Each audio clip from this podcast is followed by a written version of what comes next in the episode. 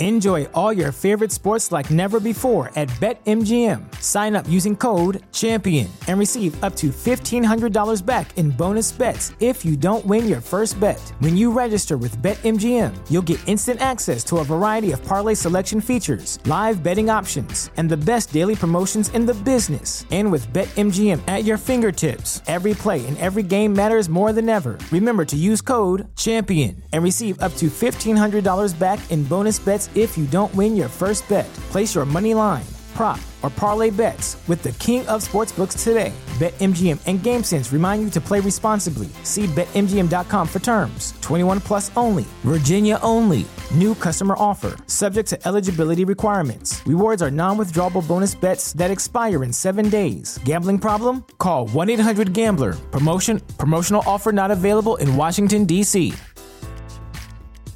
If you're a woman over 40 dealing with hot flashes, insomnia, brain fog, moodiness, or weight gain, you don't have to accept it as just another part of aging. The experts at MIDI Health know all these symptoms can be connected to the hormonal changes of menopause. And MIDI can help with safe, effective, FDA approved solutions covered by insurance. 91% of MIDI patients get relief from symptoms within just two months. Book your virtual visit today at joinmidi.com. The following is brought to you by the Social Suplex Podcast Network.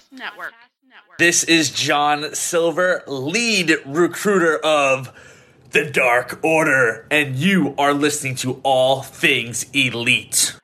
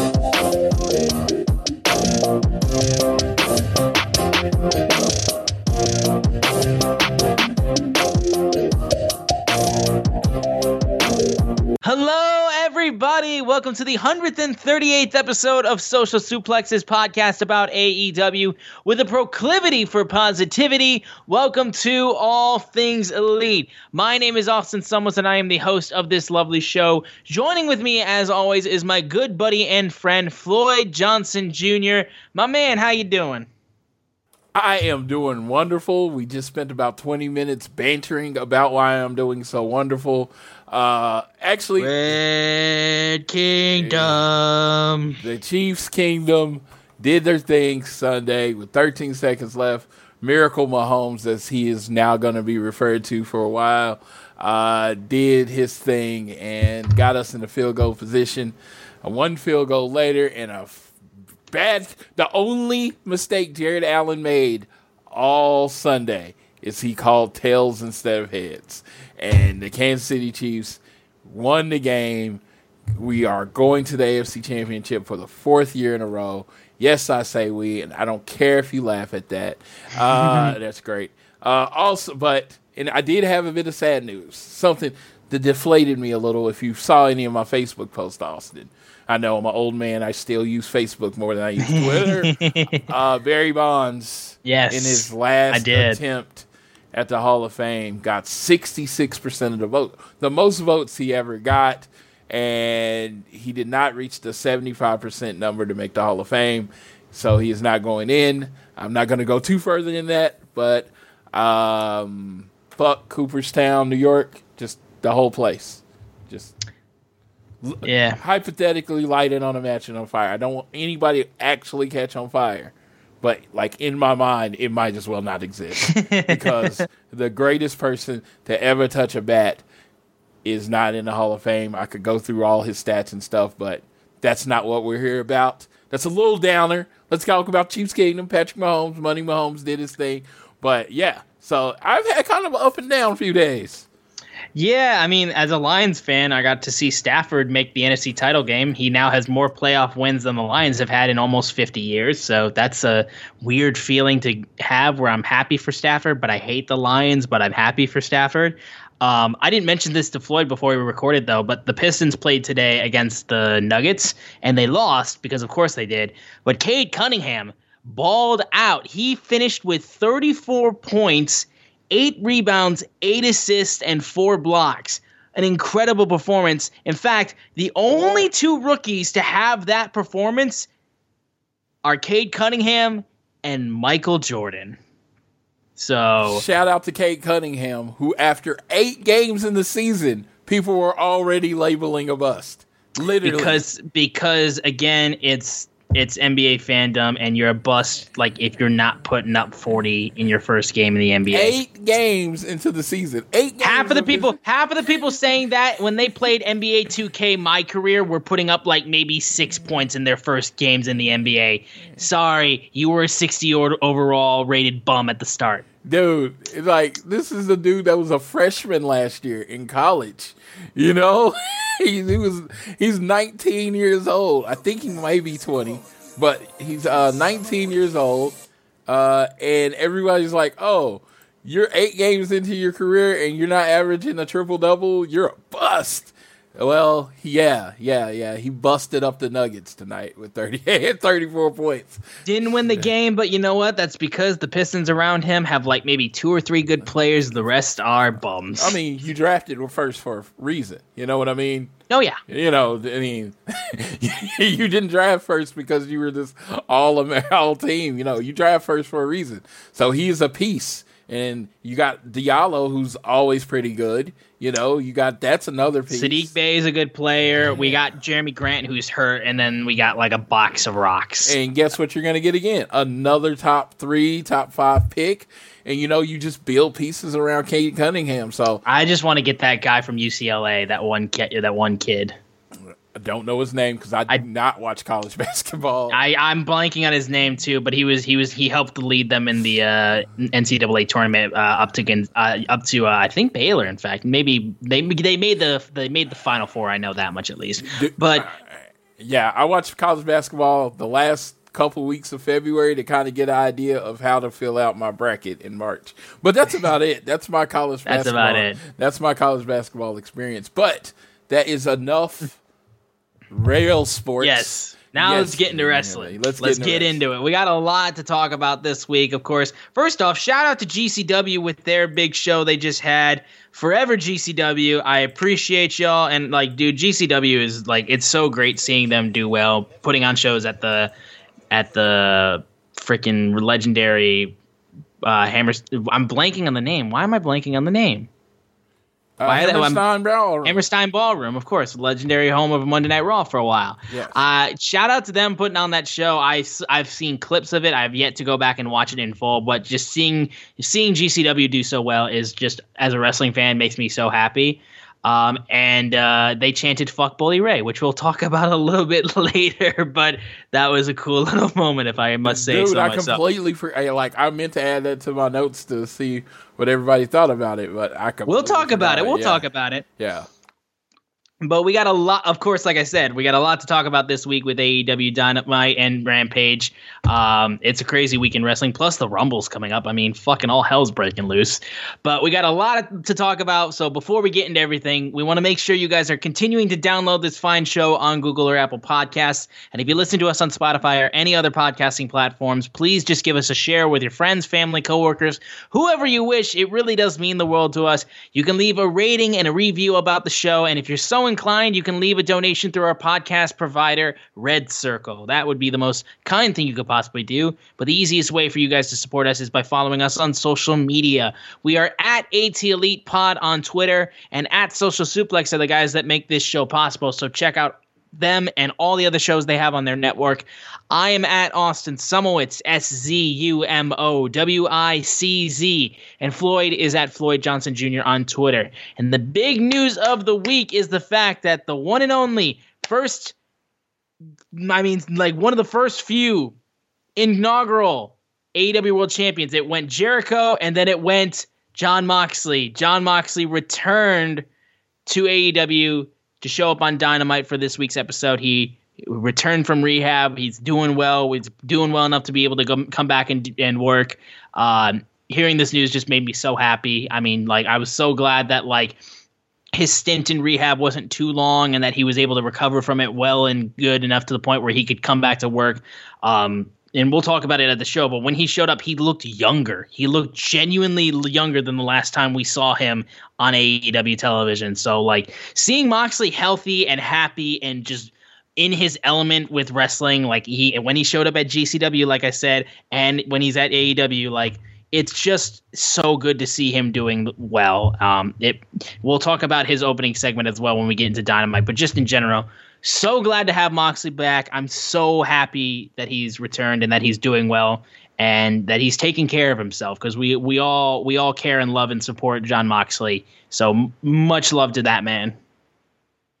Yes, he hit us with uh, a very. It was great. It, it, it was just um, for him to be back. He went and got himself taken care of. I guess we can talk about Bully Ray if you want to. Yeah, I guess so. Yeah. So of course, Jon Moxley uh, cut a great promo. Um, there were two things actually. We'll talk. We'll throw these two things out. We'll get the negative shit out of the way first. Uh, before we talk about the lovely uh, promo that Moxley cut at the start of the show for Dynamite, um, we had the first guy who tried to get his two seconds of fame by call, like saying some ridiculous drunk shit towards Moxley yelling at him that he's trash, get out of the ring. And Moxley's response was to drop an F bomb on TBS and say, Go fuck yourself, get that guy out of here, piece of shit. And that guy is out, probably not coming back to another AEW show either. Uh, again, good job at trying to get your two seconds of fame. It failed miserably. You got cussed out by Jon Moxley. Go eat shit. So that's all we got to say in terms of that guy. Seriously, like, stop trying to get yourself over at these shows. No one cares about you like that. I just want. Uh, I just want to know why you would waste your money. No, seriously. And again, like you, obviously the guy was in good shouting range too, because it would like again, like he was in good range of the show to be able to shout something like that. Um, I just hope that whatever members of Atlas Security picked him up just socked him in the face at one point. that that, that would have been a really nice like send off. Like, hey, you're not coming back. Get shocked in the face. Basically, I'll just say I hope he resisted. I hope he resisted. I hope he resisted yes. because then it would made it so much more lovely when he got kicked out. No, but yeah, this dude, um, yeah, uh, he was trying to make it about him. And it wasn't about him; it was about Jon Moxley. Speaking of another person that kind of like changed the narrative of the whole situation was uh, Bully Ray. Now, Bully Ray, of course, legendary member of the Dudley Boyz, legendary uh, tag team wrestler and singles wrestler, uh, fame busted open co-host. Um, so man's a veteran and a legend in the industry, no doubt about it. Uh, made a take that was very tone deaf, and I would also uh, add uh, pretty uh, showcasing of just uh, the difference between um, that generation of wrestlers and like kind of morale and like how things were talked about back then to how they're talked about now. Uh, Bully Ray said that uh Moxley uh, he would have liked it if Moxley would have apologized to the crowd for his absence. Um, now Moxley checked himself into rehab, and now he's back, and he talked about why he was gone and like his how he's feeling now. Um, and Bully Ray clearly doesn't realize like fans got it. Like the dude was going to rehab. He obviously had some demons and was dealing with a lot of shit. Like God knows we don't want him to keep himself on the wheel and like end up getting himself into a situation where he could get fucked up. And it just it was unbelievably tone deaf of what he said.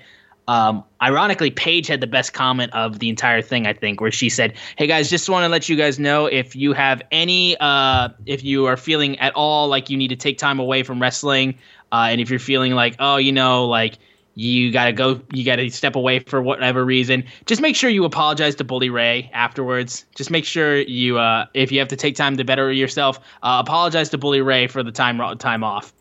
Very nice little jab at him. And um, uh, of course uh, renee young had the same about the same kind of things to say about it too. But again it's Hey, let me tell you, I'm coming from an old guy. I'm gonna have to go jump in.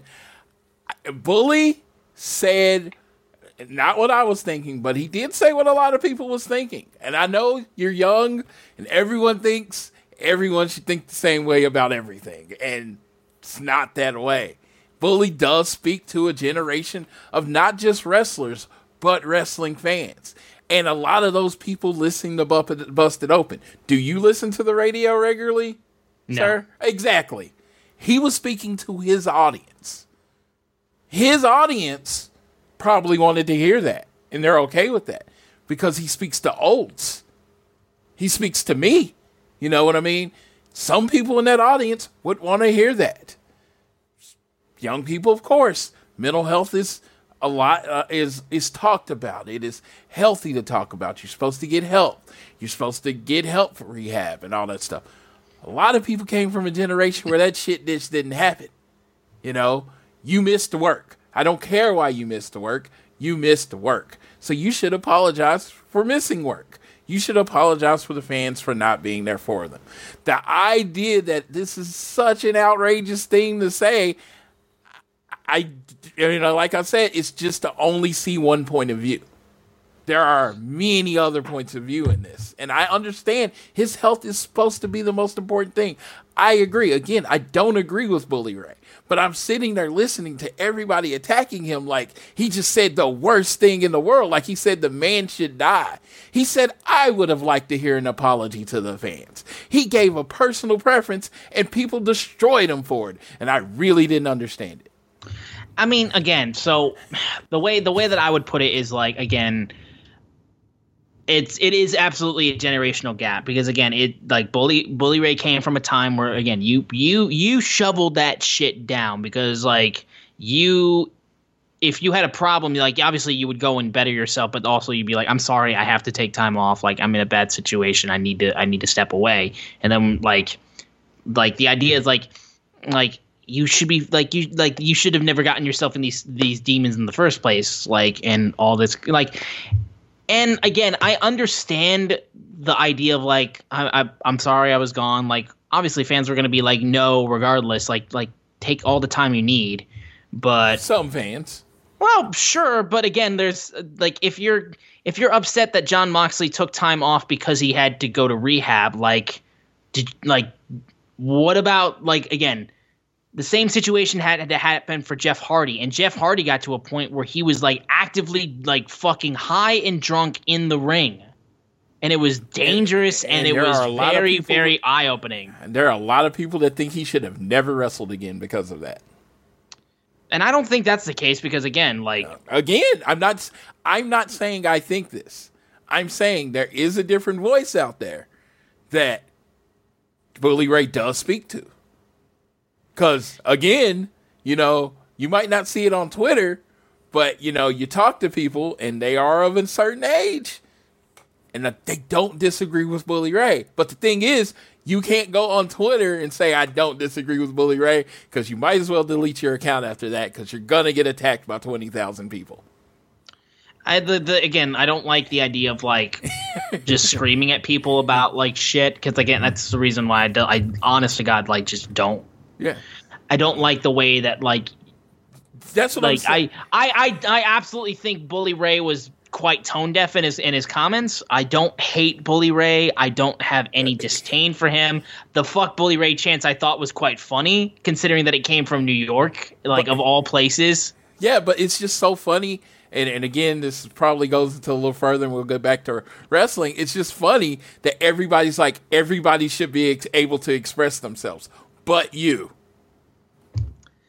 I mean, again, I, I, well, again, you you can you can express your you can express your opinions, but to think that there was never going to be any collateral damage for what you said, no, yes, again, but people do say things all the time, and everybody's like, "Oh my God, you said what I think; it's great." But if you say something against the grain, which is what Bully Ray did, oh, you're gonna get destroyed, and it's just like he didn't even say like I demand an apology from Bully. Uh, from sure, Moxley. Sure. What did he say? If it was me, I would have liked to see an apology. He literally, basically, he he put so many disclaimers in front of it and made it such a clear opinion, and everybody acting like he attacked Jon Moxley. No, and it's it's. I mean, you've seen it. That's how they're acting. I look again. Like there, people people will take a headline and they'll go with it, sure. But I don't I don't think I don't think it was necessarily a smart comment. I don't think. But I feel like one thing that this show brings, if, if you like, if you like, oh, we break down shows like this, you we break down shows like everyone else. The one thing that this show brings is it brings you and it brings me and we we can't be far. There's a generational gap there. Oh, it's and, massive. And, and, that's what I'm saying. And I love that you say what you have to say, but I'm just saying, looking through the person that is a 40 year old man, I didn't really have a problem with what he said. I'm like, do I agree with it? No. I, I don't think he should have to apologize. Um, alcoholism is a disease. It got away from him. He got control. He got went to rehab. He did what it took to control. I mean, I am very proud of Jon Moxley. Don't get me wrong. That's my personal opinion. But there are a lot of my people my age and older you shouldn't have let yourself get that far. I know people don't want to hear it. I know you don't want to sure, hear it. Sure, no. But, but that's how they, that's how they came. That's how they As somebody as somebody who has um who lives a straight edge lifestyle and who is has seen stuff like that get to a level like of course you want to look at someone as like you should you, like why did you let it get this bad? Like we should have just we should have been able to handle this before it got to this point. But like yeah, I at that at that, but at least at that point with me, like I was like, if I see somebody in a situation like that, like like again, I've had I've had family members who have been at their worst uh, with stuff like that. My first instinct is not to be like angry about it. I just want to know what's wrong, and I just want to like again because I it's I feel like that's one of the the first people struggling with addiction and stuff like that, like reacting in an anger tone, like why did you get to this point, like isn't going to help the situation along a lot. It's going to kind of worsen. Yeah, but unfortunately for a lot of people my age and older, and I, I, I have, I mean, I guess you could like, I like to eat, but I've never really dealt with addiction, you know. So, uh, but I know a lot of people my age or older have, and unfortunately, they were told to toughen up, and that is, I mean, it was mm-hmm. a way. It was a way. Sure, it was a way, and it's some people it worked for. Some people it absolutely did not work for, and it's just like they're. But they're allowed, even though it might be wrong, they're allowed to think the way they want to think. And like I said, even the way I, I you know, one of I'm one of those people that I will go listen because I want to hear it for myself. I want to hear what's around it. And it was just such a, it was such a way. He was like, if it was what I would have liked to hear, if it was me, I would have liked to see an apology. And it was just like such a throwaway statement that someone just grabbed onto and murdered the guy for. Like, I want now, you to get fired. because now look, as as Bully Ray is is a ma- has been a massive heel in pro wrestling for a very long time. Um, I'm sure he's dealt with this kind of shit. Oh no, I, I, don't. And I'm sure know, he doesn't I know, care. I know that Bully Ray is not phased by this in the slightest. I'm sure he doesn't care. And everybody tuned into uh, Busted Open the next day to see if uh, to see if he would apologize or say he was he sorry. Got, he got busted opens rated uh, ratings up yeah, in that regard. They took it up. Don't get me wrong. Bully Ray knew what the hell he was doing, but I'm just saying, from a person looking at it like, and then you know, I talk to people offline that don't spend a lot of time online. And like, I didn't, I didn't have a problem. what he said. No, I didn't, my dad didn't have an issue with it either. Honestly, yeah. Like, like, I, again, like I, it's, it's, it's like, it's it's a it's a generational thing. Yeah, yeah. in, in our eyes, you know, even me, I'm such on Twitter as much as anybody else. I get that idea that sometimes Twitter is what everyone thinks, and I just know there's a huge percentage of people sure. not on Twitter, not voicing that listen to the show, didn't even think about it again, and like, oh, people are upset about that. Okay, yeah. No, again, I, I, I can I can 100% see the argument, but um, with the way that uh, social media is, and yeah, bully yeah. bully is a public figure. He, oh he no, does no. radio. He was gonna get flamed, dude. I met Bully Ray twice. The first time he was working the show as a heel, right, and he was kind of gruff. He's like, "Uh." I was like, I love what you you're doing in Impact. Oh, that's really me. That's who I am, right? Then I met him at TNA, like uh, no, it was a uh, ROH Fan Fest, and this dude was so pleasant. Shook my hand because he wouldn't even shake my hand at the other event. He he was in his role. He was so pleasant. He was like, "Hey, get in here," put his arms around me, and I was like, "Did I just meet the same guy that I met previously?" It was Mm-hmm. it was such an extreme finish, and you know what that taught me? That man is always working always Uh-huh, yeah. working. he is always working. And it's like he he is what he needs to be that day. Don't get me wrong. I don't think he had any problem with it. I was just like it was what I saw as a somebody that honestly hadn't listened to the show and I saw it and I'm just like, dude, they're killing this dude. they're like I think it's because I, I do think it's because people have such an attachment to Moxley too. Oh, I mean, yeah. like Moxley, Yeah. Moxley is one of them. Yeah, and for me, I do not have that attachment to Moxley because Moxley is not one of me. Either, Moxley is the everyman, and I'm just like, I get, I get the appeal. That's not me. I'm a Cody guy, and I kind of feel like, in a way, you are a Cody or a Moxley guy. You know, the the, Mox, the Moxley CM Punk guys, they want you to believe that they're just like you, right? They're- they're- Right. That's that's their gimmick. Cody is like, yeah, no, I'm not just like you. no, I'm not. I you can the- admire me, yeah, but I'm not. I do the work. I do this. You're fat. I'm skinny. Dude, I'm, again, like I, I, I, I grew, I grew up watching wrestling in the time with John Cena's and Randy Orton's and all this kind of stuff, and then CM Punk was the guy that I gravitated towards. yeah, yeah, because CM Punk looks like a normal human being. And then like I listen to pop, and then I listen to pop music, and I've got people like Katy Perry's and Justin Bieber's and all this stuff, and I gravitated to Ed Sheeran because he looked like just a normal dude. Yeah, and that's what uh, we actually in one of my wrestling groups, and this is this is definitely on wrestling. We got into a conversation of how we like our wrestlers, right? And I, I the best I use, I, I like to use movies and TV to articulate what I like in wrestling. I'm like, I want to go see, like, if Bruce Willis is doing an action movie, right? And The Rock is doing an action movie. Which movie am I going to see? You're seeing The Rock. Who are you probably going to see? I'm seeing The Rock. Oh, okay. Well, most people, the everyman people, are going to see Bruce Willis. They, they're going to see Die Hard. I Yes. am the superhero. I want my wrestlers to look Rock like is an exception for me because I grew up a Rock fan. Like Rock is the exception. the, I want my wrestlers to look like gods. When Cody did the Ozymandias uh, uh, cosplay, I was like, "Oh my god! If that that's not who he is." I was like, "That's who he is." Right. he's like he's better than you, and he doesn't really have a problem letting you know this that I'm the star, you're the fan, and it's just like Jon uh, Jon Moxley's like, "Oh, I was a fan just like you." Uh, Cincinnati chili, blah blah blah. You know, It's he very does- punk rock. Yeah. yeah, see, he knows what to say to get his people going. I'm not one of those people. So, Yeah, no. But m- moving moving away from that, I hope that we've talked enough about it. Where like again, like if I feel like if you agreed with Bully Ray and you thought like it would have been cool to hear, hear an apology because like understanding like I, I got myself in a bad place and I'm sorry I, am not gonna let this happen again.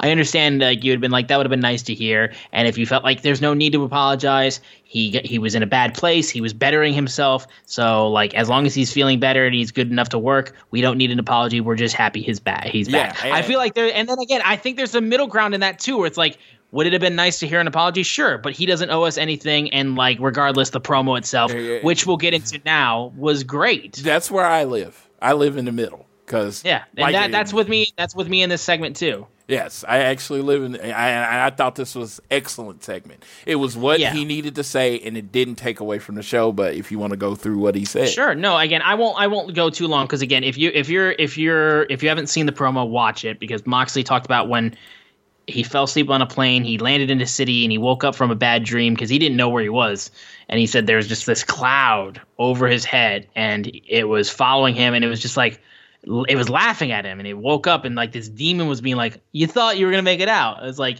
you really think that what you have right now like you deserve this? Like when are you gonna get found out? Like this like imposter syndrome. Talking about like how like you don't deserve what you have like you you completely like like what the fuck do you think you have like being in the the position that you're in and eventually he's like look like no we got all, all of us got scars but the important ones are the ones we carry inside we'll try to hide them but we should be proud of those scars because that's what makes us who we are no one's perfect. If everyone was perfect, it would be a boring place. But like, look, you should be able to stand up and say, "Hey, hey this is me." And if you want to doubt me, uh, you can shove it up your ass because he's like, I don't run for demons. Uh, for everyone who's had my back, thank you. Buckle up. Uh, I'm truly free now. This year is gonna be a hell of a ride. And he said, uh, if you thought I was dangerous before, these days all I drink is blood. There you go. So confirmed, Jon Moxley vampire gimmick. Yeah, bleh. no, but again, great promo, hell of a way to open up the show. I'm I'm so happy Moxley's doing better. Um, and then most likely in a few months, I think people will just completely get back to being like Bully Ray's a legend. So Oh no, yeah, uh, yeah, that's the whole thing. It's like I don't know. I honestly like I think you should always say what you feel, but I and and I've listened to it and I'm like I don't know what other way he could have put it because he literally put it the nicest way you could. Yeah. Well, if, you're, again, if, if, you're a public figure, like you're going to get scrutinized for some things. No matter say, no what. matter what. Yeah. No matter what you do. Yeah. Yeah. And and but at the same time too, I will say while you do, uh, you should be able to say whatever you want. Um, I would also say if you're not a public figure and you're just a regular person using Twitter, um, maybe don't tweet every thought. Maybe yeah. if there's certain thoughts like you want to hey. keep to yourself, keep them to yourself. I think uh, that's if fine. You, if you watch the at Floyd Johnson Jr. Twitter, did I comment on Bully Ray at all? No. I said not a fucking word. I didn't say shit because first of all, I didn't have a dog in the fight. And if I'm going to get destroyed or when I get canceled, it's going to be because I said something I actually care about. Yeah. and what happened when for me, it's gonna be when I go into the city of Chicago and say uh, Michael Jordan's a bum. Yes, and when uh no, I think it's gonna be the day Detroit actually wins something, and you're gonna be oh, like, I will shut. I will not shut the fuck up. Yes, like, Dynasty is back. Like, I don't care if it's Hockey Town. I don't care if it's the fucking D when it comes to Detroit basketball. I don't care if it's the Tigers or if it's fucking somehow the Lions and the pride rises up. When the, one of my teams win and they get a championship back to Detroit, I will not shut the fuck up. Yeah, and see, I started something there. I, I opened up Pandora's box. I have, there. I have, but no. Now I'm going to recede back into the fact that, like, wait, Detroit's filled with a bunch of losers, so it's fine. It's fine. Uh, well, we had next up MJF backstage with Lord Wardlow, apologizing for the fact that he lost his cool and put his hands on uh, on Wardlow. But MJF was like, "Look, um, I, I I appreciate you from being around, but listen, like you put your hands on me, so I'm docking your pay. But you can get that back when you qualify for the championship and you end up uh, getting me the AEW World Title. You can get that back, but uh, tonight Shawn Spears is going to show the world and Wardlow how to get the job done against CM Punk. So let, I want to throw this out there: MJF masterclass in Hanging a Hill uh, on January 23rd, it was Big Will Hobbs' birthday. He said, Happy birthday to the best big man in AEW by country mile. I just had to throw. I, I just thought that was so genius. I was like, dude, this dude's always. Uh, speaking of someone that's always working, he's always working. This is yeah, he's, no question. He's an artist. He's so good. He really is. We then had a mixed tag team t- match between Orange Cassidy and Kris Statlander taking on Adam Cole Bebe and the AEW Women's World Champion Dr. Britt Baker DMD. I already got my DMD baby shirt in uh in the shop. Excuse me. Uh, I've already got my DMD Bebe shirt that's on the way right now. Uh, I got it alongside with both CM Punk hats. But this was a cool match, honestly. I love seeing Adam Cole and Britt Baker work together. They are just naturally like they love. I can already just see like how they are so happy to be in the same ring together. Um, Orange Cassidy and Kris Statlander are also an incredible pair. Uh, this was a strong match, honestly. I thought I really enjoyed uh, seeing Statlander get back in the ring with a, uh, a top opponent like ba- like Baker. Orange Cassidy uh, did really great stuff in this match as well. Eventually, there was a spot where. Uh, uh, Adam Britt Baker ends up getting crashed into a table because of Orange Cassidy colliding with Britt Baker, and eventually Cole got so pissed and low blowed Orange Cassidy while the ref was turned around, hit the boom knee, and that was the end of Orange Cassidy. So, moral of the story is very simply do not, and I repeat, do not put your hands on Br- Dr. Britt Baker DMD if Adam Cole is even nearby and you're of a male descent because he will go off on you. Dude, this match was amazing. Uh, it featured Kris Statlander doing the 450 and, uh, you know, Britt Baker just going, basically trying to go at Orange Cassidy. She didn't care. And it was just such an explosive match, such a match that I think, I, you know, the mythical casual, casual fan that exists, I think this definitely appealed to them. I think it could be up there. Yeah. I mean, again, Orange. I think people would look at Orange Cassidy doing the uh, leg kicks to Britt Baker and be like, "What the fuck?" Um, but you'll either find that hysterical or you'll be like, "This is stupid." Um, but no, I do think that just the pairing. It, it was a great mixed tag match. Again, like the the the ways that they were able to do stuff against each other was great. Um, I especially um, loved, like I said, being able to see uh, Kris Statlander do the 450. Um, and it was uh, it was again it was a really great match, a great oh, like considering this was the first match we saw on uh, on Dynamite. This was a great way to open it open up with a match.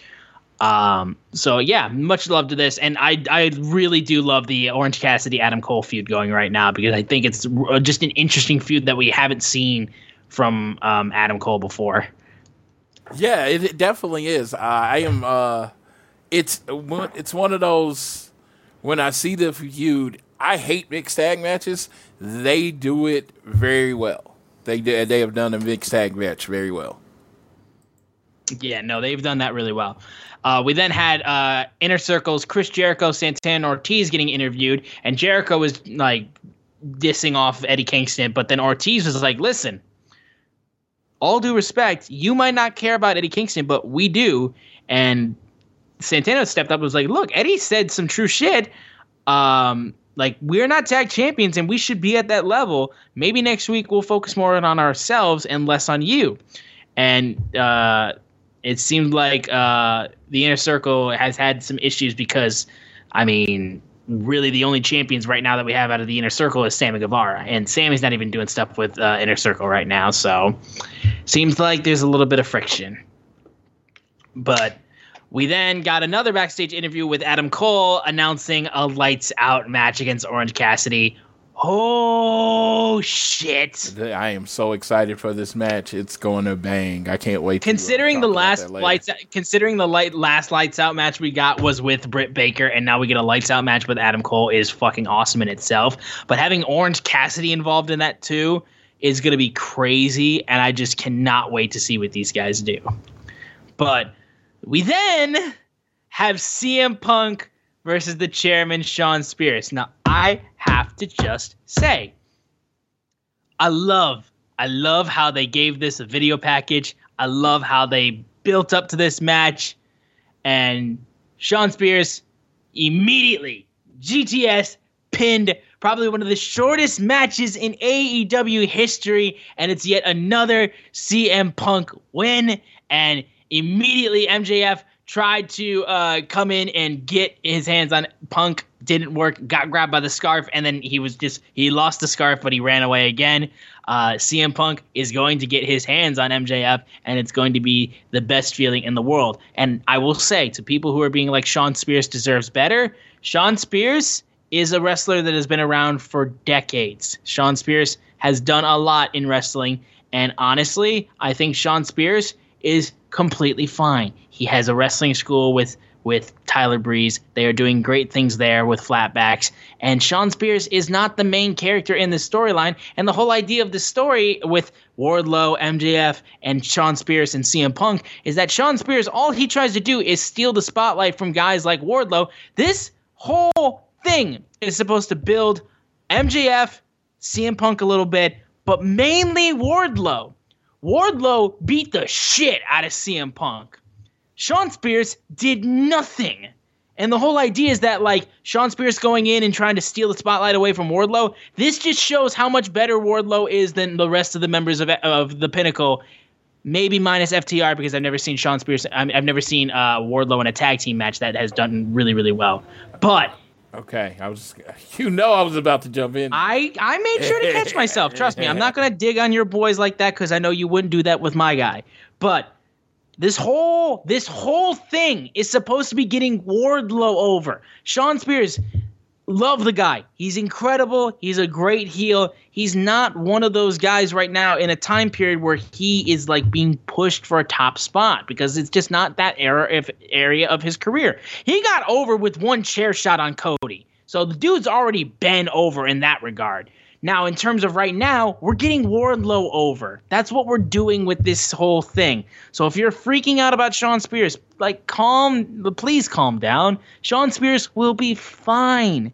And again, once we get to the ending of this story and it fully combines itself to being getting Wardlow over as a babyface and continues to have MJF be one of the top heels in AEW and CM Punk just being the fucking best wrestler ever, then everyone can be happy, especially me, because CM Punk is kicking motherfuckers' ass. Well, just to throw in my little two cents on this, more than likely, Shawn, this might have been Shawn Spears' idea. Because what happened is, uh, uh, what happened is CM Punk took a bit of a hit last week, and he had to come back to looking dominant this week. It's just wrestling; it wasn't personal.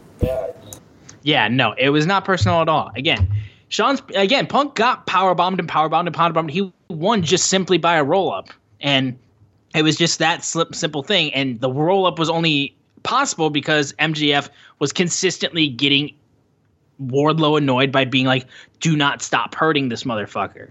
And if it wasn't for MJF, Punk would have lost. That's the whole idea. But he got his ass kicked and he was busted up. But we're still building to MJF versus CM Punk as a match. Punk still needs to be dangerous, and it made sense in that regard. And con- and AEW needs to be unpredictable. Yeah, no, there's gotta be there's gotta be situations where you're not expecting just a full 15 minute match of back and Yes. forth. There's, Yeah, 'cause- if, it, if it's for story and that you can do something that goes against the grain of what AEW fans or wrestling fans are used to, do it. Yeah, and they had a lot. You know, the Mox thing, uh, from what I understand, that was kind of the last minute, so they had to cut time for that. And then Cody's gonna do what Cody does, so you had to cut down. You needed a short match, and you got one. They're like, There you go. And it gave and here's here's the other thing too. It gave more time for people like uh Britt Baker and Yes. Kris Statlander and all those guys. It gave more time for you to see stuff like Brody King being in AEW. That- do you think if that match lasted three minutes, it added anything to the story, or five minutes, or seven? Sure. minutes? it didn't add anything else.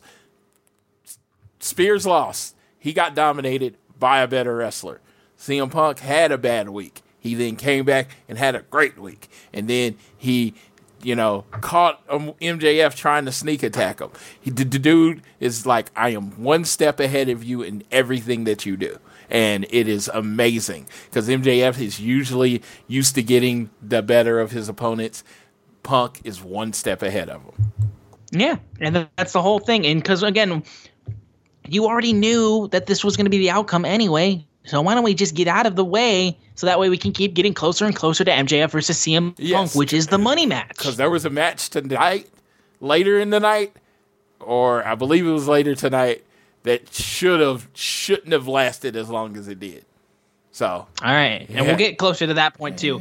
Um, moving really quickly through it, we had Billy Gunn getting a camera backstage, and he interv- interrupted Christian Cage coming into the ring, and he was like, "Look, we deserve the Gunn Club deserves a match against the new AEW Tag Team Champions in Jurassic Express."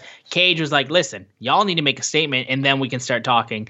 Uh, Austin and Colton jumped Christian Cage, mugged him, threw him into a loading loading dock door. Uh, there's your statement. So we're gonna eventually see the Gunn Club try to go after Jurassic Express. I have a pretty good feeling it won't go well, but goddamn if uh, Billy Gunn doesn't just throw the shit out of Christian Cage into that thing. yeah, Billy Gunn, still the biggest man on the roster. It's like he's not even considered a big man, but dude is a large human. Right now we get to the we get to the TNT, the TNT champion, the American Nightmare Cody Rhodes cutting a promo, bringing a ladder into the ring. Um, now, now Punk, what Punk's name was mentioned, so I'll I'll say my comments on it now, but this later. But this is Floyd's guy. So I, I what like how I do with Punk. Here's Floyd's guy with Cody. So oh, oh my go. god, thank you, sir. I appreciate this. Uh, Cody Rhodes comes out the ladder. I mean, anybody that has watched wrestling for any amount of time knew knew what was coming. But uh, yeah, he started off telling a weaving a tale, starting with he looks to the ramp and says, "This reminds me. It makes me think of something that was said right there." And everybody starts booing already. They know it. He's out to talking, and he's like, "No, I'm talking about the, the pipe bomb by CM Punk, where he sat there and he changed wrestling, and he set up these ideas about working with the Bucks and uh, you know working with different companies and going everywhere, and you know he had to leave for a while, and the person there was a person that did everything Punk talked about. Oh, that person was me. That person was me. I was the forbidden door before there was ever one. And he built, the, he helped build this company. And I was like, oh my God, I'm starting, the cockles of my soul is warm because this man's a master orator. He then talks about, a, he, he, he went somewhere in here and it's like, Oh, it, it actually confused a lot of fans. He started talking about all these new people that are coming in.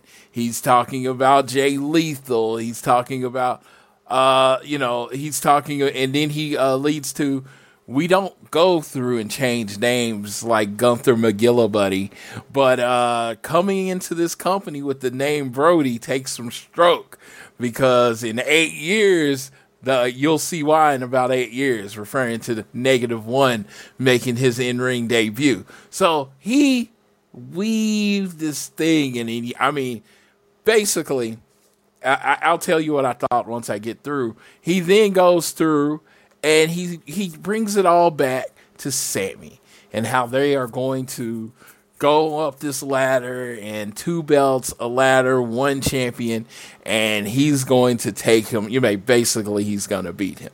So, thoughts on the promo. I'm sorry, cut out there for a second. Thoughts on the promo is this: I believe in his way.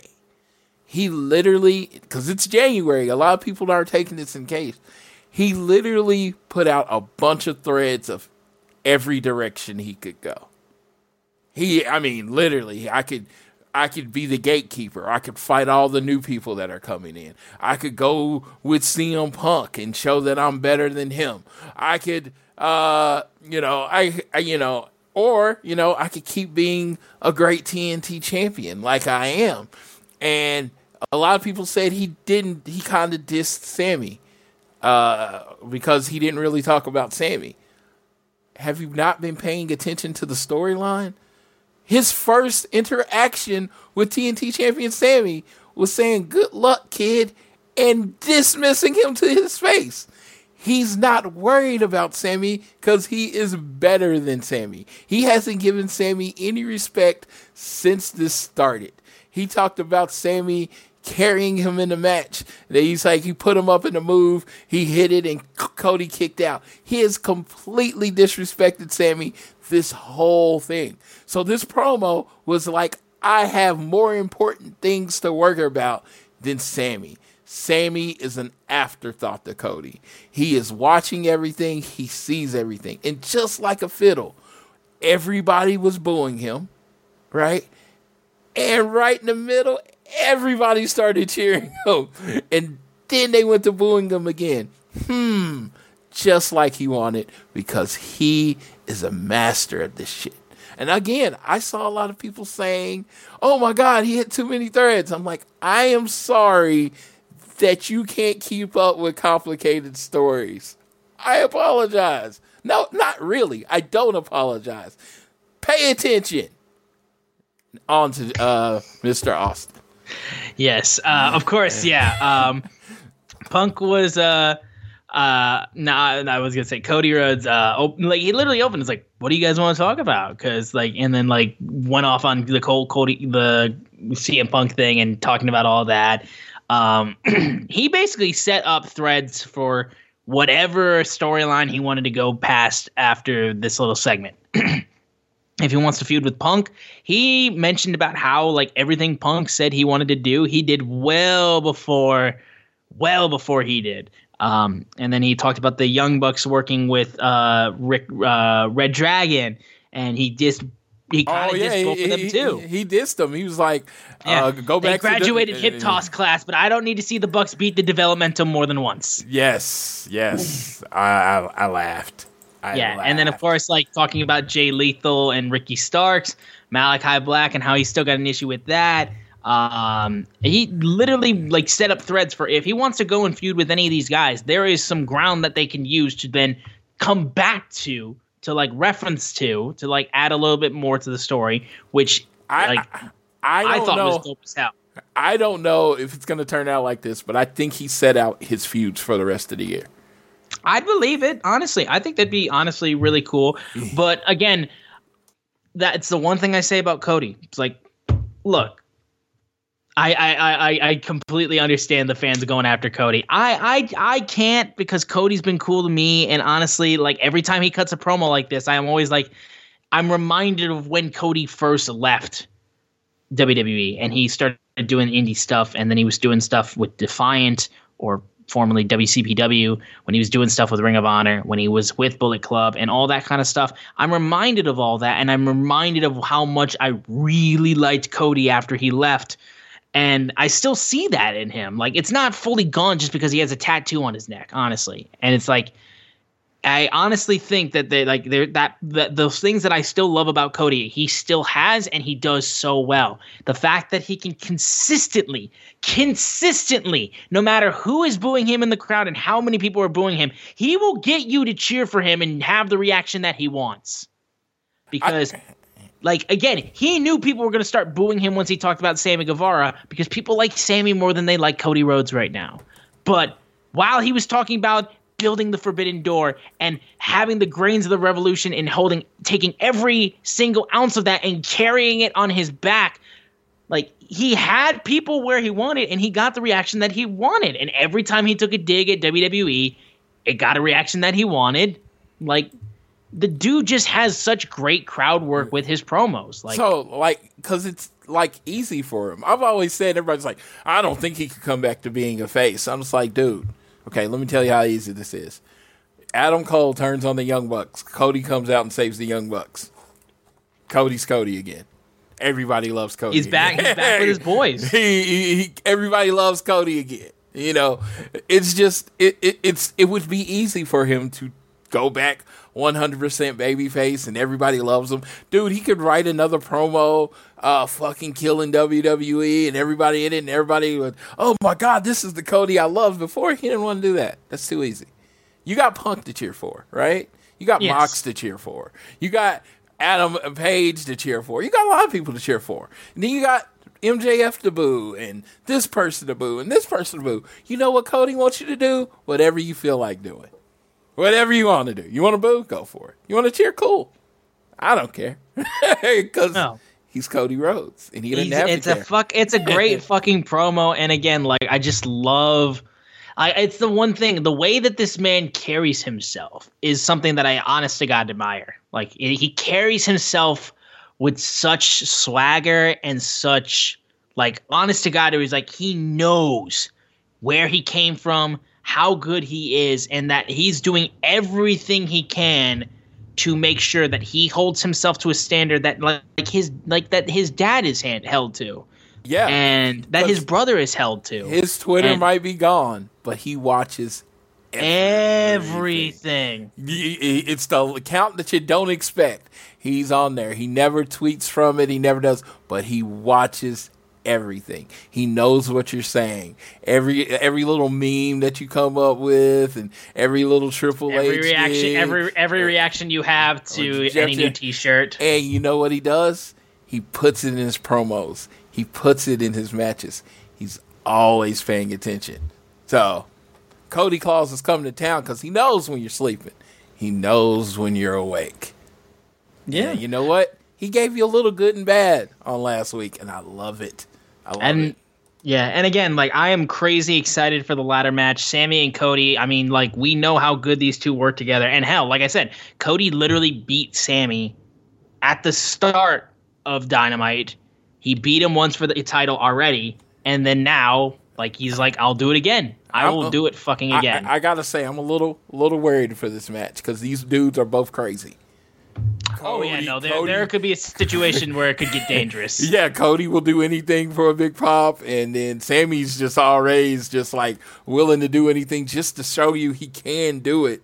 So we might have some moments in this match where you're like, okay, I hope he's still alive. Yeah, it's gonna We'll be see. it's gonna be some breathtaking moments. So I'm looking. It forward to absolutely is. We then had a backstage interview where we got the confirmation that on Rampage it's going to be Jade Cargill versus Anna Jay for the TBS Championship. Anna saying like, "Look, I wrapped barbed wire around my arm just to win a match, so I'll do whatever it takes to win. Will you?" Um, we'll move quickly into the debut of the House of Black tag team. Malachi Black facing up, teaming with Brody King to face the Varsity Blondes.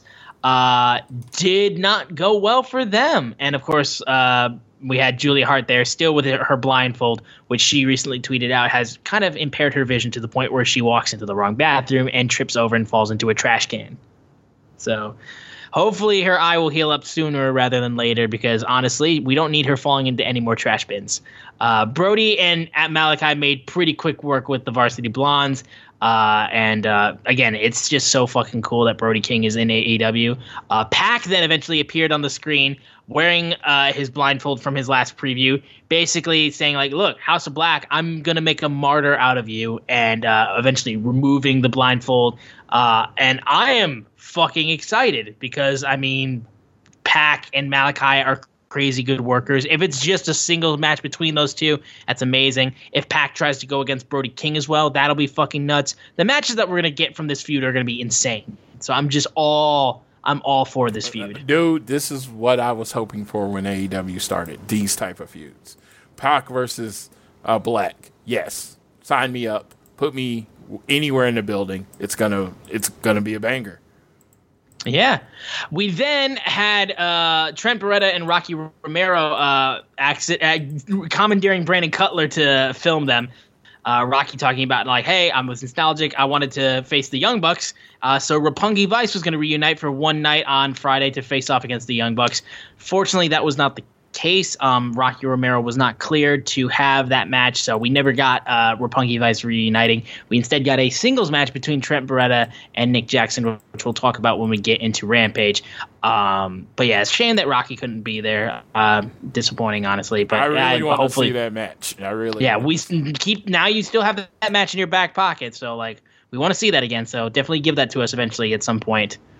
Um, we then had uh, the Murder Hawk Monster, Lance Archer, facing off against Frankie Kazarian, and I have a pretty, pretty good feeling that uh, was this the match that you were like, this shouldn't have gone as long as it What did. What the hell were they thinking?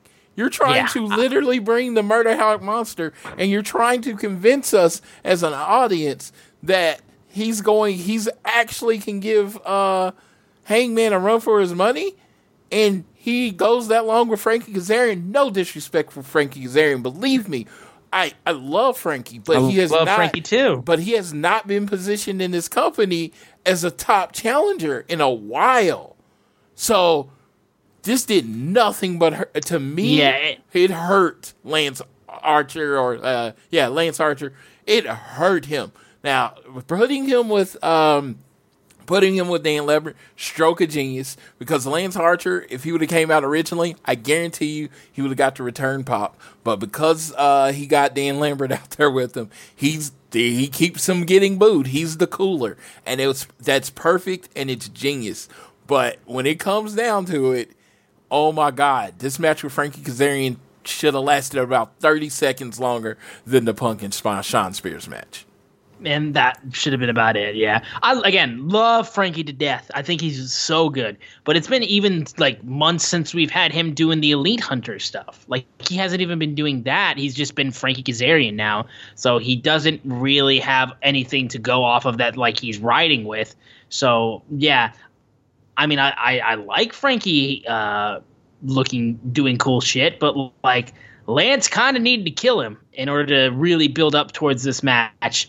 So yeah, because Yeah. mean, if you've been watching wrestling for longer than ten seconds, you're pretty much sure Hangman's just going to beat Lance Archer. You have to put some doubt in our minds. There's gotta be some. and- yeah, and people complete- like Frankie, and like you do you do that to Frankie, and then all of a sudden it's like, oh shit, like Yeah. So I don't Right. know. Maybe it's setting up like a tag match or something. I don't know, but I just thought that was a weird direction to go with that match. And I, I do. yeah. And I- again, it- Frankie Frankie got a little bit like he got maybe a little bit of uh offense, not a ton, but he did get a little bit. But like it's still longer than it needed to be, honestly. Yeah, and like I said, it's just it was a weird way to go with someone you're building to fight your world champion. Yeah. So and then eventually uh, Lance Archer uh, was out there talking about uh, Hangman and uh, saying he wasn't prepared at all, and uh, he's just like, I'm gonna beat the shit out of him, and he was gonna continue to beat up on Kazarian until Hangman came out, and eventually they just started beating the crap out of each other. Um. So. Uh, Even yeah, there, I, I- would have liked to see Lance Archer leave him laying.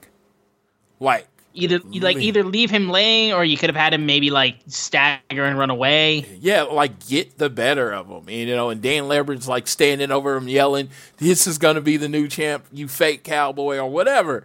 It just felt like I know I like I know AEW at times can do non traditional booking, but this was didn't seem like the place to do non traditional booking. This seems like the place to let your monster be a monster and you know, put doubt in everyone's mind that. Uh, well again i do think too that like it, it's it's it's it's still a downgrade in a little bit just because like bryan danielson was the first person to challenge uh challenge hangman.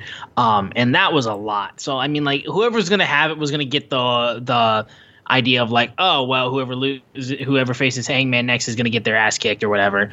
Um but like I, I, it's it's it's a difficult situation, but yeah, I, I do think that like this match should have been shorter, and also like having Hangman have a little bit of doubt in his mind about it, or like just get the better of him at least on this night, I think would be uh would be something that would have helped build a little bit more for this. And again, I don't know when they're gonna throw this out, um, but uh, I I do. Uh, I do. I, like I said, I don't know when they're gonna have this match kick off or whatnot. But uh, regardless, I'm. I just want to see uh, if they end up uh, giving a little bit more reasonable doubt into this match because they kind of need to. Absolutely, I, I agree.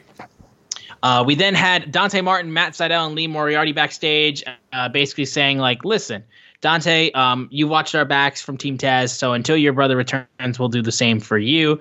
Um, and then, my God, have we seen Lio Rush just completely disappear? Because once again, he seems to be stepping away from uh, AEW as well. Um, and this is part of our headlines, uh, but again, like Lio Rush's contract is expected to re- expire soon, and he's talking about how he's a free agent. So he literally just came in, like did a little bit, and then left. Yeah, I, I said uh, I said this in a group, and I was like, so they literally just replaced Lio Rush with another black guy, and no one even noticed. I mean, dude, like Lio, like Hey, I, I love. Hey, hey, Lio is super talented. Oh, crazy. But, but his talent doesn't doesn't equal his baggage that comes with dealing with Lio. he's just, he just can't. It seems like there's just like he's he seems like he strikes me as a guy who's like never satisfied and like always wants to keep pushing for more and more and more. And um, at the same time, too, it's like kind of is hard to keep locked down for one thing. He's very like, oh, I got, I want to do this, and I want to do this, I want to do this, and I want to do this, and like he just kind of wants to jump all over the place with stuff like that. And he's immensely talented at everything that he does. Sure. Don't get me wrong, but it's just like I said, I wish he would just kind of focus on wrestling. He's young, you know, focus on wrestling, give it like five years of your complete attention, your best effort, see how far you could go, and then kind of worry about everything else. But Xavier Woods is Xavier Woods has been able to do a bunch of YouTube gaming stuff for Yeah. this entire time period, but then still give enough to wrestling to the point where he's king of the ring. Yeah, but I can't put limitations on that man. I won't put limitations on that man, but it's it, like at some point when you have a problem with every company you work with, you know, you, It, it becomes it becomes hard to get work. Yeah, and you, it can't, you can't all be about every company. You know what I mean? At some Mm-hmm. point, it's about you. Sure. Yeah, no. So, hey, now I like. I wish Lio the best. I hope he same. I, I hope he does great things, and hopefully he comes back around and he can work with AEW again. Because there's so many matches that are left on the table that we didn't get, that we just mm-hmm. didn't get. And I mean, and, and like I said, the dude's immensely talented. So I I want him. I want him working with them. So yeah, we then had another backstage segment where Kris Statlander was interrupted by legit Leyla Hirsch uh, with while she was with Red Velvet. Leyla continued to talk about uh, all the issues that, that they've been having on AEW Dark Elevations and stuff like that, being like, "You've cost me thousands of dollars, you've cost Red thousands of dollars because of like all of us losing matches because of you." And Red Velvet was like, "Look, chill. It's not an issue. Like it's just miscommunication. Uh, Leyla did not take that well. Uh, knocked down Red Velvet and then put Kris Statlander in an armbar and then just wrenched it. So it seems like we've gotten a heel turn from Leyla Hirsch, and she's going to be going after Kris Statlander and even Red Velvet at the same time. So I'm interested to see uh like a like an asshole like Leyla Hirsch um, yeah. I wonder if her I wonder if her size kind of gives away a little bit of like intimidation, but like if she can just kick you and like bend you and break you in any different way that she wants, like it's not going to be an issue. But I'm, I'm interested gonna, at least. I'm going to keep saying this will happen. I want her with Deeb. I want them. Serena Deeb and yeah, Serena Deeb and fucking Leyla Hirsch would be insanely talented. Uh, yeah, because she's the professor. You know, Leyla is a technical wrestler too. She can she's kinda, legit, yeah. Yeah, she can kind of be her student type thing, and I think that would add to Serena's act right now, and it would help develop uh, Leyla Hirsch for later. Sure, I think I think it could do her well, honestly. Um, we speaking of Serena Deeb, she had a match against Skye Blue that was also pretty short. This was the one like I, I would have liked it if they would have taken some of the length from the Frankie and uh, Lance match and added it maybe a little bit to this because Steve uh, Skye Blue did not really get much, and I know a lot of Chicago wrestling fans are like, please use Skye Blue better. Um, and I can't I can't help but be like, yeah, I would like to see Skye Blue at least get a little bit more. Um, I guess maybe they're just kind of keeping her as like so, occasionally showing up on Dark and stuff like that, and then still doing independent stuff. This is part of Deeb's push. You know, she's sure. got I don't know who they're preparing her for. I don't know who she's going after, but she has to look dominant right now. And Skye Blue yeah, is so. She, Skye Blue is Daniel Garcia. Skye Blue is you know Skye Blue is some of the other younger wrestlers. Okay, she can take some losses right now there it's early. It's early in her career. She's gonna get more offense later. So it's just I, I would say I would like I said I, am with fans. I want to see her do more, but, but it's, just, it's not in the cards right now. Yeah, you got to think of her on the back burner. You got to kind of think of her like private party and all them stuff. She's gonna have the time. This is she's gonna be a face in this division eventually. Just not yet. Yeah, and then we got Ethan Page afterwards. This uh, challenging Jon Moxley to a match on Rampage. Uh, we then get uh, after that Matt Hardy backstage with Andrade El Idolo in the Hardy family office, saying he sold 51% of the HFO to Andrade El Idolo, and from now on they'll be known as the AHFO. And Hardy was uh, Matt Hardy then said, uh, "Darby Allin, you better smarten up and uh, come work for the AHFO." And basically, this is this is Matt kind of passing off uh, the Hardy family office. He's been teasing a lot about the idea of Jeff Hardy coming to do stuff with uh, him and kind of reuniting with them again. Um, though the AHFO is a shitty fucking acronym.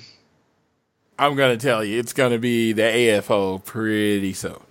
Pretty soon, yeah, yeah, yeah, yeah. I don't, I don't see Andrade sharing leadership for very long. No, no. So I, I do like it because this is Andrade's character. Is he's a boss that he's trying. He's, yeah, he's a kingpin. He's a kingpin, and it was just like all this time he didn't have any backup. Now he has a whole crew with him. I imagine HFL is going to break up at some point in time, but maybe Private Party and a couple of others go with the uh, AFO, and then maybe the Butcher and the Blade, you know, go to the throne. You know, hopefully. Cause yeah, maybe. Yeah, no, I've seen uh, when uh, Aleister Black has done, or Malachi Black, excuse me, apologies, uh, has done many interviews, and he, a common name, a common name he said he wanted to work with is Butcher and the Blade. Butcher and the Blade with the Kings of the Black Throne, sign me up for that shit.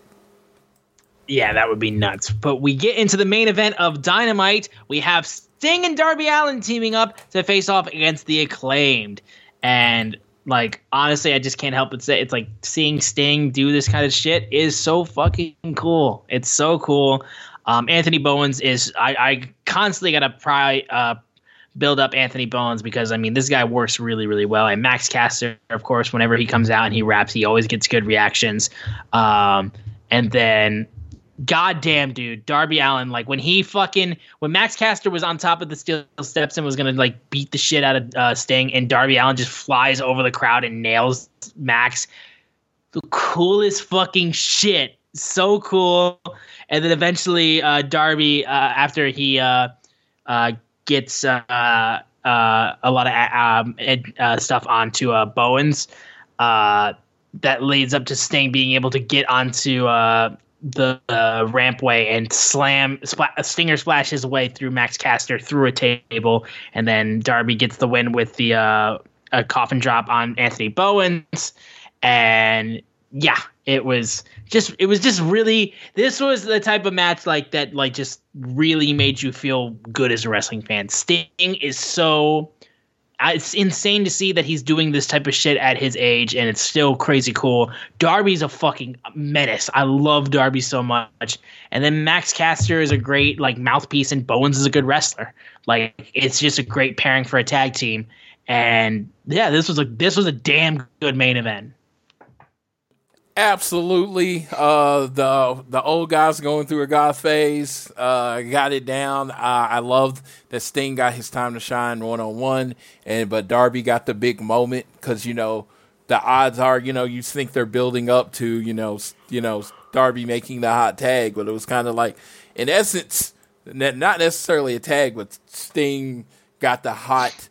Uh, Sting gave Darby the moment, and it was just a really good match. I I hope they're building up to a Sting and Darby tag match uh, for the title.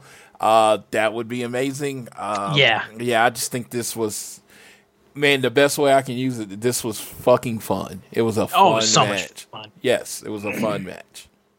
But that was AEW Dynamite for this week.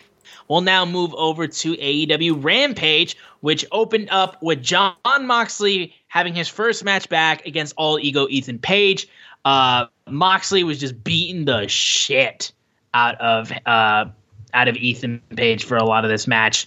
Um, Ethan Page eventually, like, he got a little bit of stuff by like um, just knocking Moxley out of the ring uh, and doing some few stuff, but like Moxley destroyed Ethan Page. I mean, like he got a good amount of stuff in there, but like mostly Moxley was putting out a lot of offense into this match.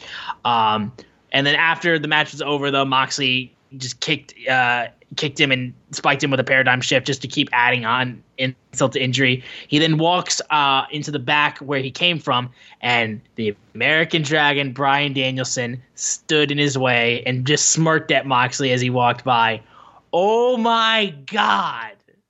So Like, uh, I saw. We've, we've you- now we've seen. I I know we've seen Daniel Bryan do stuff with Dean Ambrose before, but I don't think we've seen the Dragon against Moxley before. Yes, and they showed a picture from uh, WWE where Dean uh, Dean Ambrose kind of came into uh, Daniel Bryan and kind of did a point, and they kind of it was the reverse image because of how Bryan Danielson was pointing at Jon Moxley, and yeah, that match is gonna bang. I, I dude, dude, no words, no words, no words. Um, they are doing some Texas shows in March. Oh my God, if they're one of those, I, I mean, I wouldn't mind, definitely wouldn't mind Revolution. It's not too long of a build, just about a month away.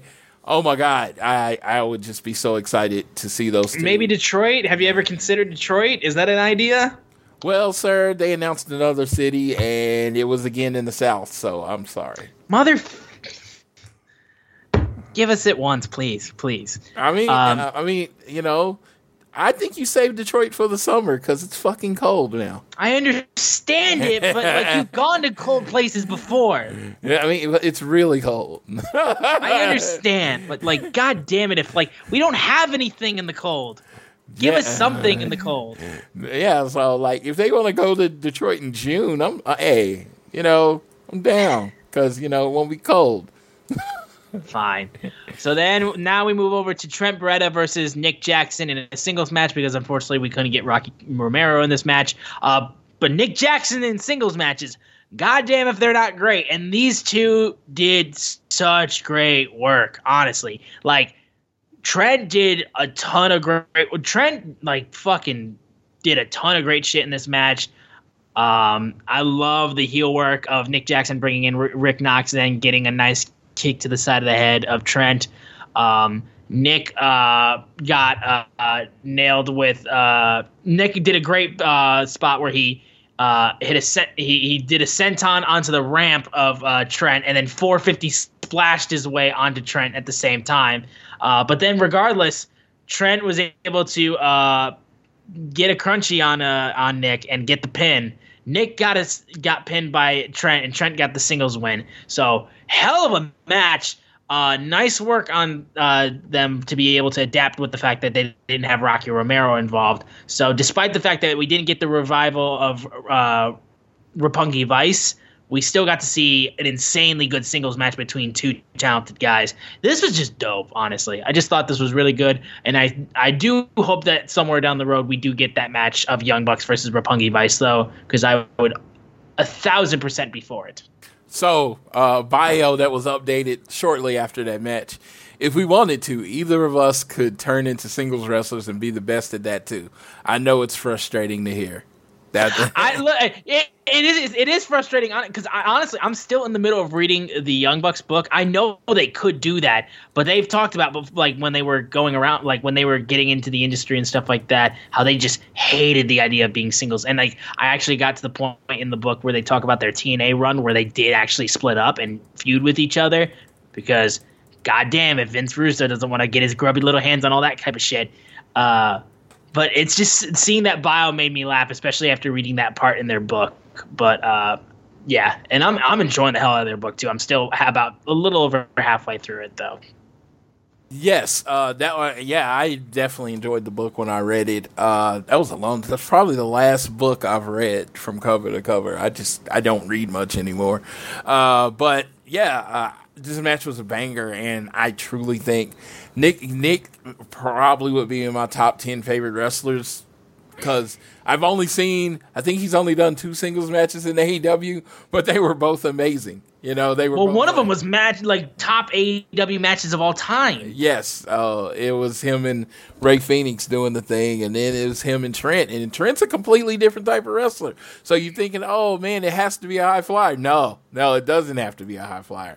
Nick Jackson just knows how to work, and it's. It, it, I know it's tough for people to admit. It's tough, you know, that people are like flippy shit, flippy shit, and they just want to throw that around with the young bucks, and they do do some flippy shit, but they're just they're really amazing wrestlers, and you gotta, you know, it hurts. It hurts. I know. I know. If you're listening to the show, it probably doesn't hurt because you've already acknowledged it. But yeah, it, it, it be nice to your friends when they have to when they finally come around and be like, okay, the Young Bucks are the best. Be nice to them. Be nice to Yeah.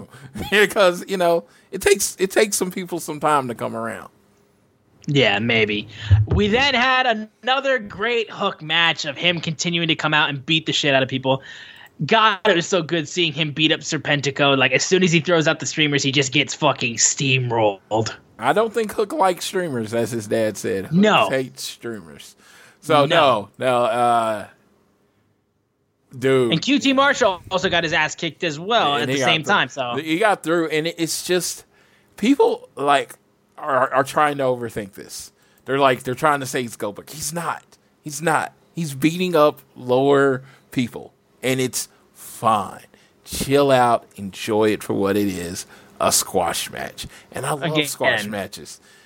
Don't, this is a dude that is new that they're building up, and just chill out chill out. Anthony Ogogo was punching people in the gut and ending matches in like five seconds. Go, you know, like not every person that goes on a little winning streak to start their career is Goldberg. Okay, just not. Mm-hmm. It's let him be Hook, enjoy it. Yeah. Enjoy it. He and comes dude, out every every time the lights go off and that fucking Action Bronson intro yeah. happens. I, I, it's the coolest shit. Yeah, and that's why I'm like, let it be what it is. Stop comparing it to other things because I don't think we've ever seen this. What's happening right now? No, well, I, I, I mean, I just straight up love how quickly fans are come are like are getting behind him.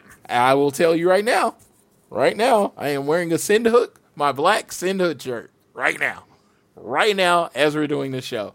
I am on board the Hook train, and I'm enjoying it. Just enjoy the ride, y'all. Stop trying to force it one way or another. Just enjoy the ride, because you know Tony has a plan. You just don't know what it is. All right, main event time though for Rampage.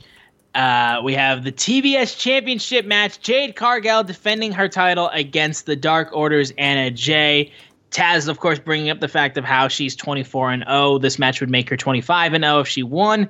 Uh, Anna Jay did really good in this match too. I loved how constantly she was able to switch back to try to get uh, uh, her submission move in there to be able to win the match. Uh, my god, dude, it's like she she did a lot of great work on that. Uh, every time she tried to get uh, that reverse choke, uh, was always great. That she got great pops too when she when she tried to do it as well. Um, every time Jade Cargill p- pump kicks somebody in the chest, I think like it's the coolest fucking shit. Um, and then I, I, especially loved how like when she was on the top turnbuckle and then she he she uh, got uh, raised up by one arm by Jade was insane. Um, this was a good match, honestly. This was good. Uh, Jade uh, got a good amount of offense. I mean, Anna got a good a lot of amount of offense to make herself uh, look good as well. Jade is that bitch. I can't help but say it. Um, and she gets the win, retains the title, 25 and 0. And yeah, I mean, it Jade as the TBS champion is it just makes a whole lot of sense. And she looks great, honestly. She's she's improving. She continues to look good and having that title around her waist. Um, it makes me excited to see like what who could even who would be the person to beat her. Um, I thought this was a damn good main event.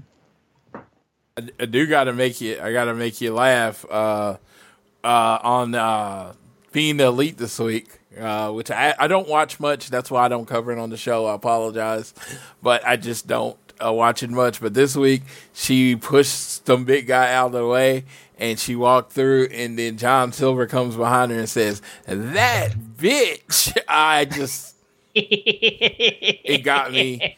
It was such an obvious it was such an obvious joke, but God, my God, I laughed so hard. So oh, yeah. yeah, yeah. If if you only watch BTE this week, watch it for that because I thought that was funny, and I imagine this is going to be a bit going forward. Oh yeah, mo- most definitely. But that was AEW Rampage, and that wraps up everything for AEW in this week.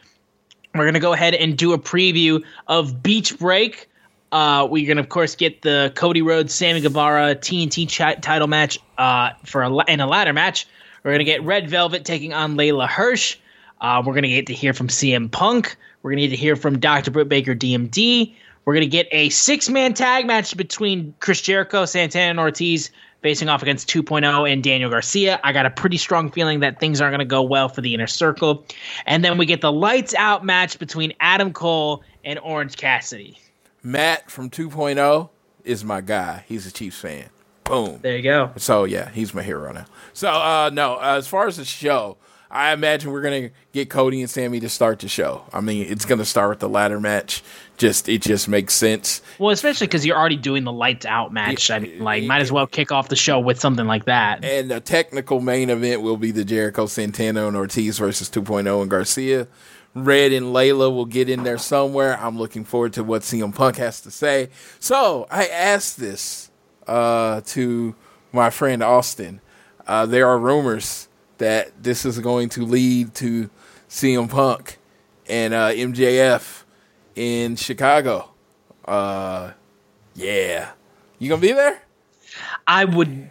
I would kill I would kill to be there. Um, honestly, at this at this point in time, with the way that work is, and with the way uh, that just everything is right now, I, I kind of have uh, the point where it's like I'm putting uh, shows on hold unless they come to Detroit. If they come to Detroit, I will be there. Um, but if there was like a pay per view that was happening in Chicago, I'd probably be there. And plus, I know we're going to Vegas, uh, and I do believe that we're going to try to go to Double or Nothing. Uh, so, So uh, I completely understand. So like old Floyd, like 2021 Floyd would have bought the ticket already. But 2022 Floyd is trying to be more fiscally responsible and go to less events. So he will not. I did just spend almost. A, I did just spend almost hundred dollars of shop AEW because of the Britt Baker uh, Adam Cole T-shirt and the two CM Punk hats. So I already spent a good amount of money on that, those. that Darby, that Darby uh, new Street Fighter shirt. I don't know if you've seen. it. I saw that one. I think it's Uh, Dhalsim. I- Yeah, is it? uh, yeah, Dhalsim. I got a ten percent discount. I am probably gonna pick up that shirt. that I, one is that one is very sick. Yeah, I, I mean, and, and anyone will tell you I'm not a huge Darby fan. My first shirt that had anything to do, or, uh, do with Darby was the three Sting and Darby. Yeah, the three three uh, three faces all painted. I bought that shirt immediately because I just thought that was the coolest thing. But this Darby shirt, to me, is second only to the Kobe shirt in the Street Fighter. I did. I did that. Yeah, I was gonna say that. That that one. It looks really cool. I, I might have to eventually get it. You, know, Um, you only get a week. They're only selling it for a week. I know. I know. You know, but like maybe do- they'll. They're so good at that. They're so good at that. I, I, it's like I love and hate Ryan at the same time. Because I, I literally just said last week, I'm probably, I was like, oh, I'm probably done with shirts into Revolution. I'm not going to buy a shirt to Revolution. Oh, yeah, we're putting out the shirt. You only got a week to order it.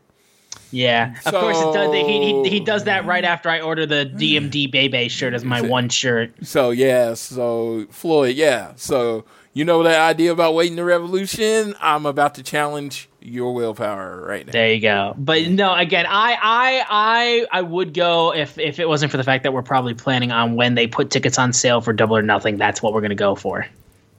yes, I'm really excited about Double or Nothing. I'm glad that y'all are going, so I can see y'all and hang with hang with my peoples.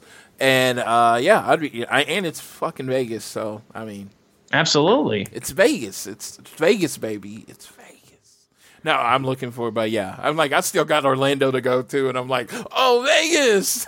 like, It's all. It's just Vegas. That's just how it is. And that's why I have to tone down all the side trips that I go to because I have to go. To, I go to so much stuff.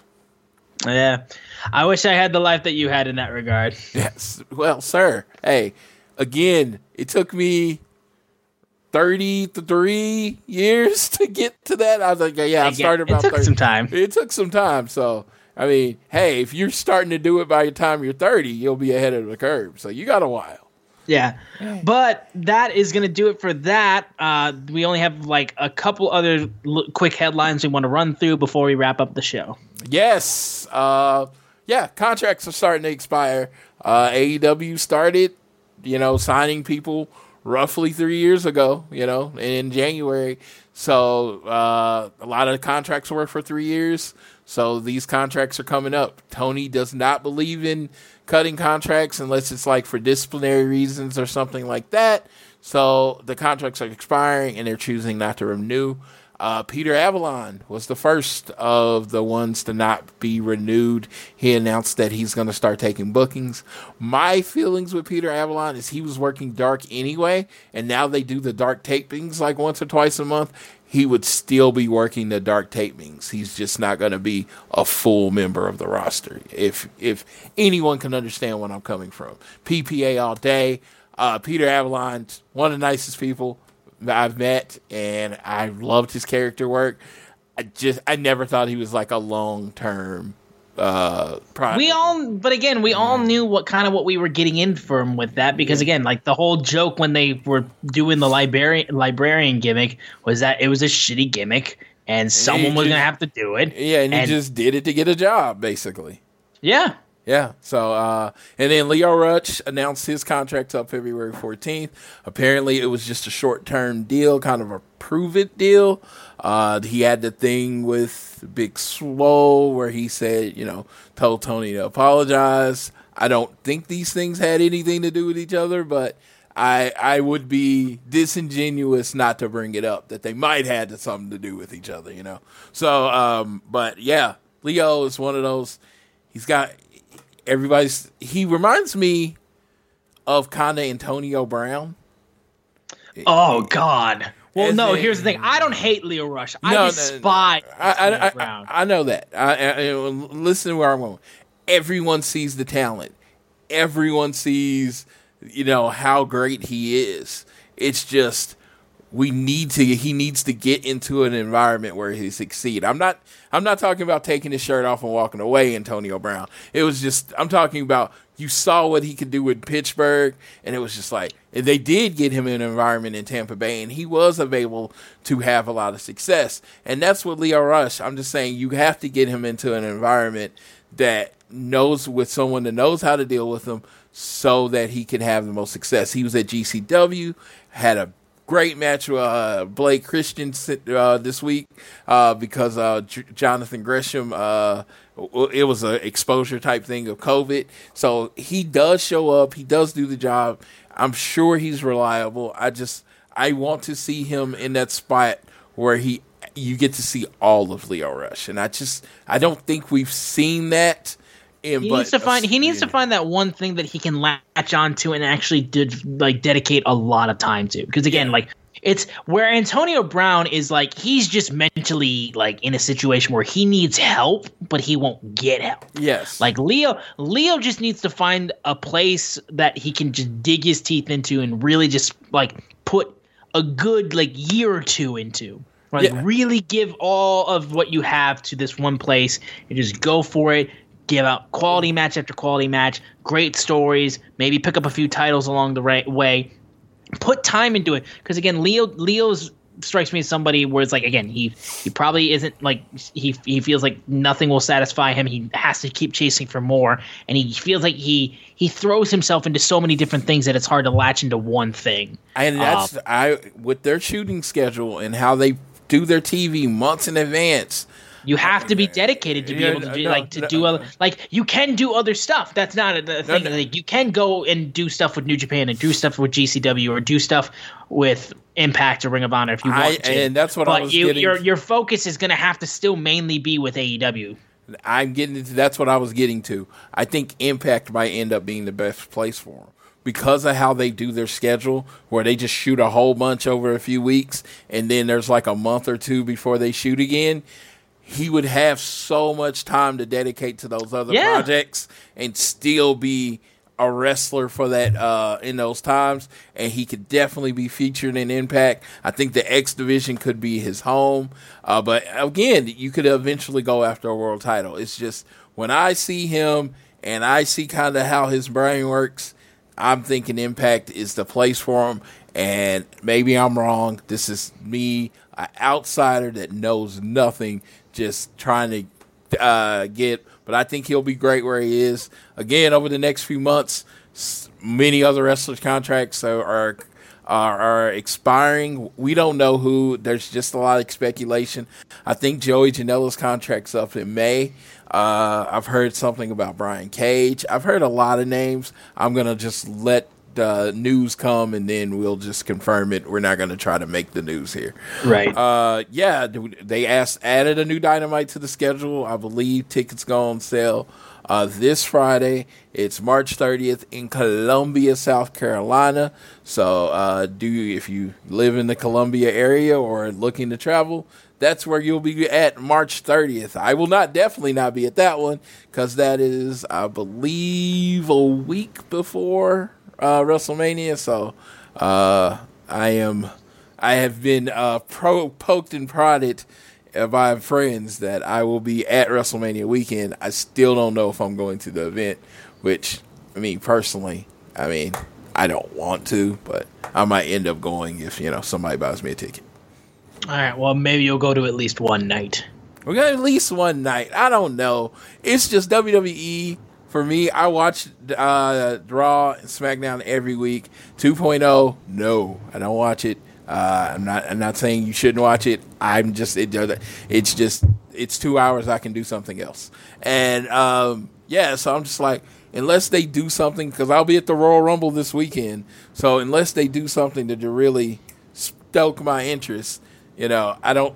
I, I like I said, I go to so much other stuff. I that money can be deferred to somewhere else. I uh, would you like me to personally send you a pipe bomb in case Johnny Knoxville wins? dude, dude. If if Johnny Knoxville wins, I would. To me, that would be awesome. You know why? Because it would at least be different. you know, because we all know what's. I feel like I know what's going to happen. I feel like Brock's going to lose to Bobby Lashley to some nefarious means. Brock's going to enter at 29 and win the men's rumble.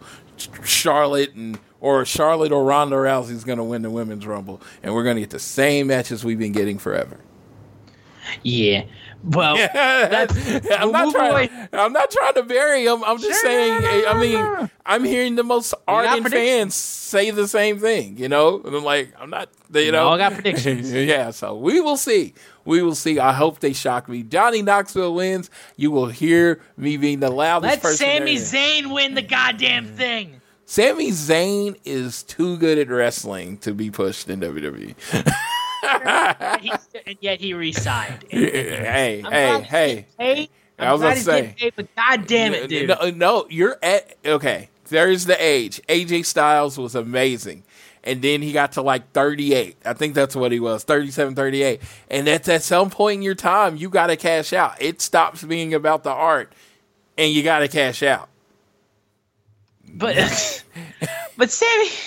yeah, no, yeah, yeah. You but he's only. He's, I mean, yeah, he's thirty-seven, but like, come on, man, you, you got to cash out, brother. Come get on, that, get that check. I, I mean, I'm, I'm like, I am forty, and I couldn't imagine like still trying to make it at this point. It's like okay, whatever. Regardless, I'm wrapping up the show now. I'm okay. wrapping up the show, despite the fact that I want Sami Zayn to win a goddamn main title for once. I, and like I, he get changed into a baby face and actually go in Zayn and do his fucking old school shit like he did in NXT or fucking I don't care. Bring Generico there too. I don't care. That guy, Regardless, that guy's dead, sir. I'm sorry. That old Sami. He's not dead until I see his corpse. I mean, you do every Monday night, or it's a Friday night, stumbling out there like a zombie. You know. That's gonna do it for this episode of All Things Elite, guys. Can, thank you so much for continuing to support the show. Conti- like continuing to listen every single week. We really appreciate it. Uh, continue to download the show on Google, download the show on Google or Apple Podcasts, and leave a rating and re- review as well. And again, if you listen to us on Spotify or any other podcasting platforms, continue to share the show with your friend, family, coworkers, whoever you wish. It means the world. Leave a donation through Red Circle if you wish, but if not, we can just follow us on Twitter. We are at AT Elite Pod on Twitter, at Social Suplex are the guys that make this show possible. Please check out all the other shows they have on their network. I am at Austin Szumowicz, S Z U M O W I C Z. Floyd is at Floyd Johnson Jr. on Twitter. And with that all out of the way, I will go ahead and send it to Floyd to take us home for this episode of All Things Elite. Yes, uh, thank you for listening. Uh, I'll say that every week because I genuinely mean it. Uh, make sure you are continuing to listen and to support our show. I, you know, this is, you know, this is how I go to all the events. No, I'm just kidding. But uh, yeah, uh, vaccinate, do this shit, boost all that shit. You wear a mask. If yes, and if you choose not to get masked, uh, vaccinated, stay home. Protect yourself, dude. I don't I don't care. I mean, hey, if you choose not to do it, stay your ass at home and don't get sick. Uh, unfortunately, again, I want to send all my positive thoughts and prayers to my uh, friend and boss Preston, who is uh, in the hospital uh, with complications from COVID, and it sucks. And I just don't want that to happen to anyone else. So if that makes me a terrible person for not wanting to be sick. Let me be a terrible person. But I will leave you with what I always leave you with, whether it is home, work, or school. Always do your best to be elite.